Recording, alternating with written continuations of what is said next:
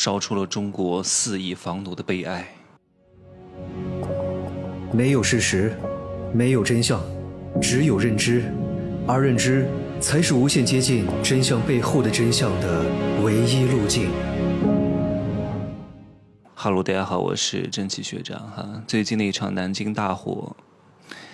导致了十五个人死亡，四十四个人受伤，应该算是一场人间悲剧啊。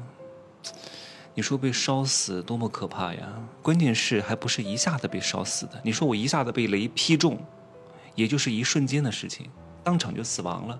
关键是这个火往上窜的时候，你很恐惧，你很无助，你很无奈。你不知所措，你知道自己可能会死，而且你还不知道自己什么时候死。你在这种焦急徘徊当中等待死亡是非常难受的。你也跑不出去，你也跳不出去，楼层也很高，外边也是熊烈烈熊火。然后你是先是被呛死，窒息而亡，慢慢的又被烧死，就地火化了，变成了一个干柴烈火，很痛苦的。溺水而亡也是如此，但溺水而亡相对来说时间稍微短一点，一两分钟差不多就死了啊，但很痛苦，不能呼吸。被烧死呢，真的那种痛啊，撕心裂肺。各位，你被火烧过没有？就简单的烧一下，刚开始烧你，你还死不掉，那种痛非常之疼的。啊，这场大火呢，也引发了这个中国四亿房奴的悲哀啊。你看，为什么很多人挤破头要买改善盘，要买比较好的高端的小区，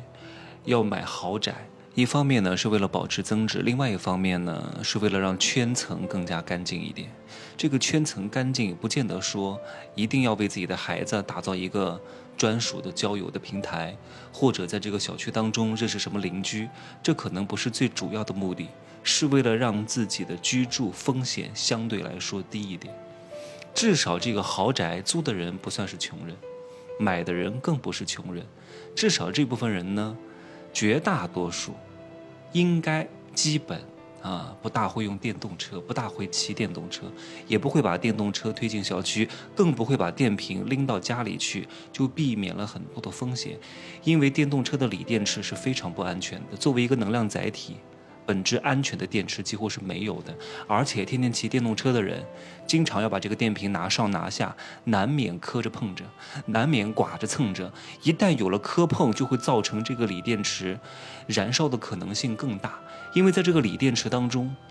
是在你使用的过程当中会不可避免的产生一种叫锂结晶，这种结晶呢会刺破。整个电池内的一个隔膜，导致电电池的内部的短路，一旦短路就有可能发生火灾或者是爆炸，所以还是比较危险的。那住豪宅就能够相对来说避免这种状况。我也希望各位啊，在住那种老旧小区的时候，要注意那些骑电动车的人，把电瓶车推到电梯里的人，拿着电瓶回家充电的人，及时制止。你如果这个时候不好意思，最终有可能就会害了你。我算是非常有正义感的啊！我记得有两次我在吃一家自助餐的时候，这个自助餐还算是比较高端，五百块钱一个人，在成都算是很高端了啊。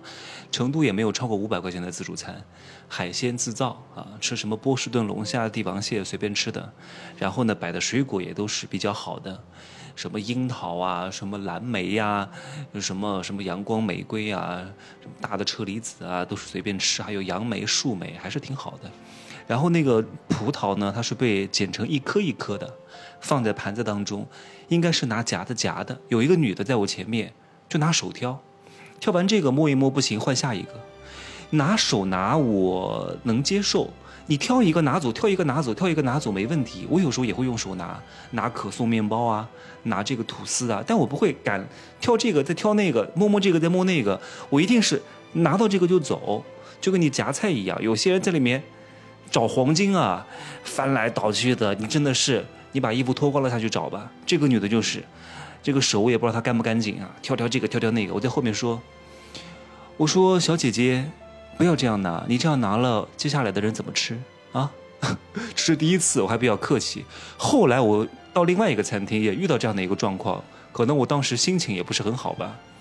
我说你这样拿，后面的人还吃不吃？他吓死了。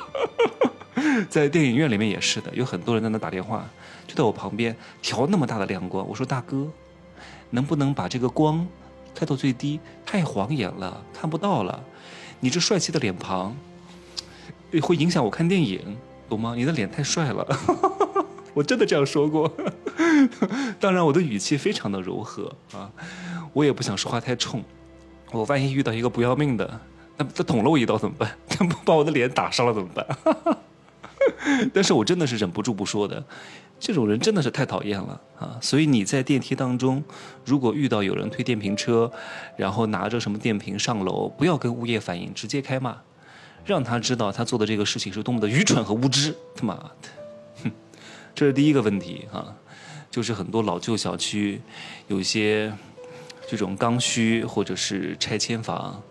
会有很多这种人。骑电瓶车造成充电不规范的问题，各位注意到了，看到了，一定要及时的提醒，人人有责啊！好，又引出第二个问题，你看在南京发生大火的这个小区，一看就是老旧小区，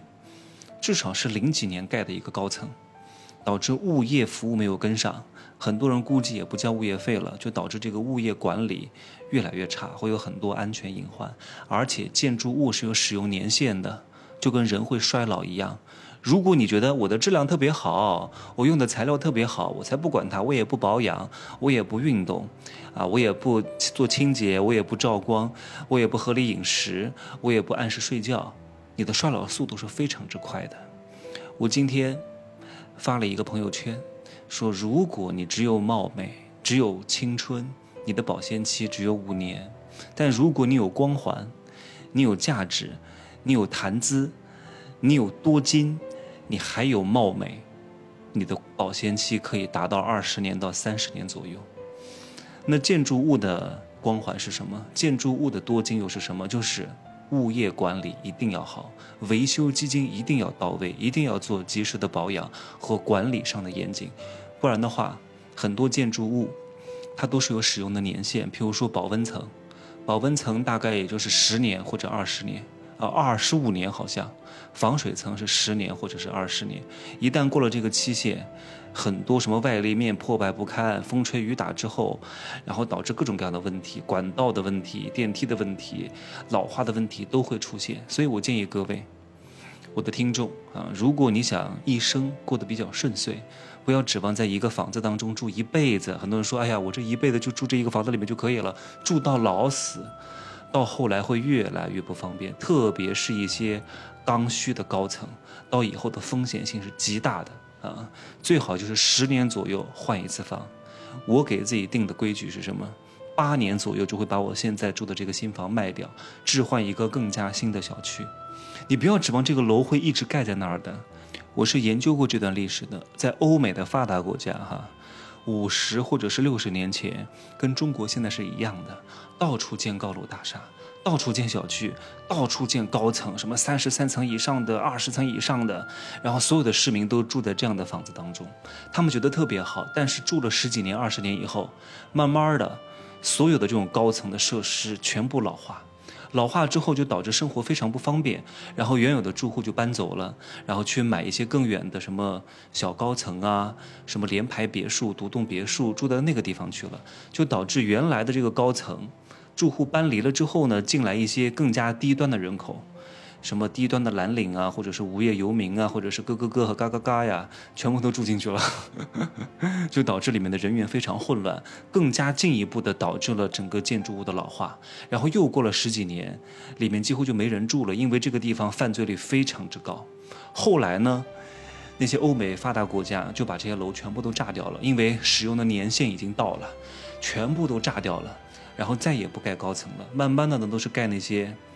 呃，楼层没有那么高的，或者是住在郊区的独栋别墅当中，所以你不要以为现在欧美发达国家是不像中国这样，曾经是，但后来不是了，经历过这个阶段。所以，如果各位现在住的是高层建筑，而且不是豪宅盘的话，我先给各位打一个预防针，以后各位有可能会面临我刚刚讲的这些问题。所以呢，不要指望长居，住个八年十年，赶紧卖掉。大多数人是不懂的，还是愿意接盘的。一个小区超过十五年，而且不是绝对核心的地段的话，是很难再卖得上价了啊，会慢慢的年久失修的。但是在日本有很多房子呢是五十年甚至是六十年以上的，维修和保养的非常之好，我是看过的，没有什么小广告，各个设施呢也都是非常健全的，物业管理也非常到位。为什么？因为你在日本买房子的时候必须要交一笔维修基金，三室一厅的房子一次性缴纳的金额大概是一百五十万日元，一百五十万日元要除以二十左右的汇率。大概是七万块钱左右人民币，然后日本开发商在卖房子的时候也必须交一笔维修基金，你交了这个一百五十万日元之后还不算哦，你每个月还要再交一千多块钱的物业修缮管理费，然后它是规定了什么时候做什么防水层的更换啊、外立面的修整啊、管道的维护啊，管理的非常之细的，所以日本的很多房子哪怕有三四十年、四五十年，但依旧保养的非常之好。但是在这里不大容易实现啊！很多人对交物业管理费，特别是一些低端小区，很难收得上来的，很费劲的。很多人只会为房子付一笔钱，就是买房子的那笔钱，后续的保养和维护要花更多的钱的。就像我每天花在自己身上的钱是数不胜数的。吃好东西，胶原蛋白、骨胶原蛋白、氨糖，维护关节的，保护脸蛋儿的，补充维生素的，补充胶原蛋白的，补充蛋白质的，对吧？然后维生素 C 抗氧化的，然后端粒酶的，花很多钱的，真的要给自己花很多钱，你才能够保持住一个比较好的状态的，不然的话你就会跌价，你就会不值钱，你就会臭鱼烂虾。这是我讲的第二个问题，第三个问题是什么？第二个问题是啥呀？就是物业管理和各种各样建筑的这种保质期的问题啊。那第三个问题是什么？就是这种高层的问题。你要知道，一旦发生重大的火灾，消防云梯只能到达大概五十米左右的高度，五十米左右的高度也大概就是十七层啊。但是现在各位买的小区一般来说是二十八层到三十三层之间，不会高的盖盖的太高，因为盖的太高，超过三十三层就超过一百米了，超过一百米了。它的那个整个的建筑工艺是完全不同的，它的消防设计、建筑结构、什么施工工艺有着更高的要求，所以很多开发商呢是顶着这个线啊，我不超过一百米，我就不需要有这么精良的什么结构工艺啊、施工工艺啊，我就可以凑合凑合，所以刚好盖到二十八层或者是三十三层左右就终止了，它可以按照一般楼房的建筑标准去实施的，所以如果你这个时候。买的是这种房子，又是买到这种房子，楼层比较高的，你也得注意啊，因为它可能没有那么好的施工质量。但如果你买的是另外一种超高层建筑，超过一百米了，变成了整个城市的天际线和地标建筑，反而建在这种地标建筑里面的住宅相对来说比较安全。首先，它不会太便宜。而且呢，因为它的楼层非常之高，它反而会更加严格的要求自我，对它的监管也会更强，所以你住起来相对来说还更安全一点。所以有些人不要高兴得太早，别觉得你买了一个还不错的小区啊，可能是个改善盘，外立面也非常不错，小区绿化也非常不错，但是凡事都有代价，有些代价立竿见影，有些代价要经历过时间的洗礼才会最终的呈现的。最终是骡的是马，是不是臭鱼烂虾，等待时间来见证吧。啊，只不过呢，我提前给各位做了很多预警，我相信各位以后在做很多选择的时候，在做判断和行动的时候，心里有了更多的参考依据。希望各位越来越好，就这样说吧，拜拜。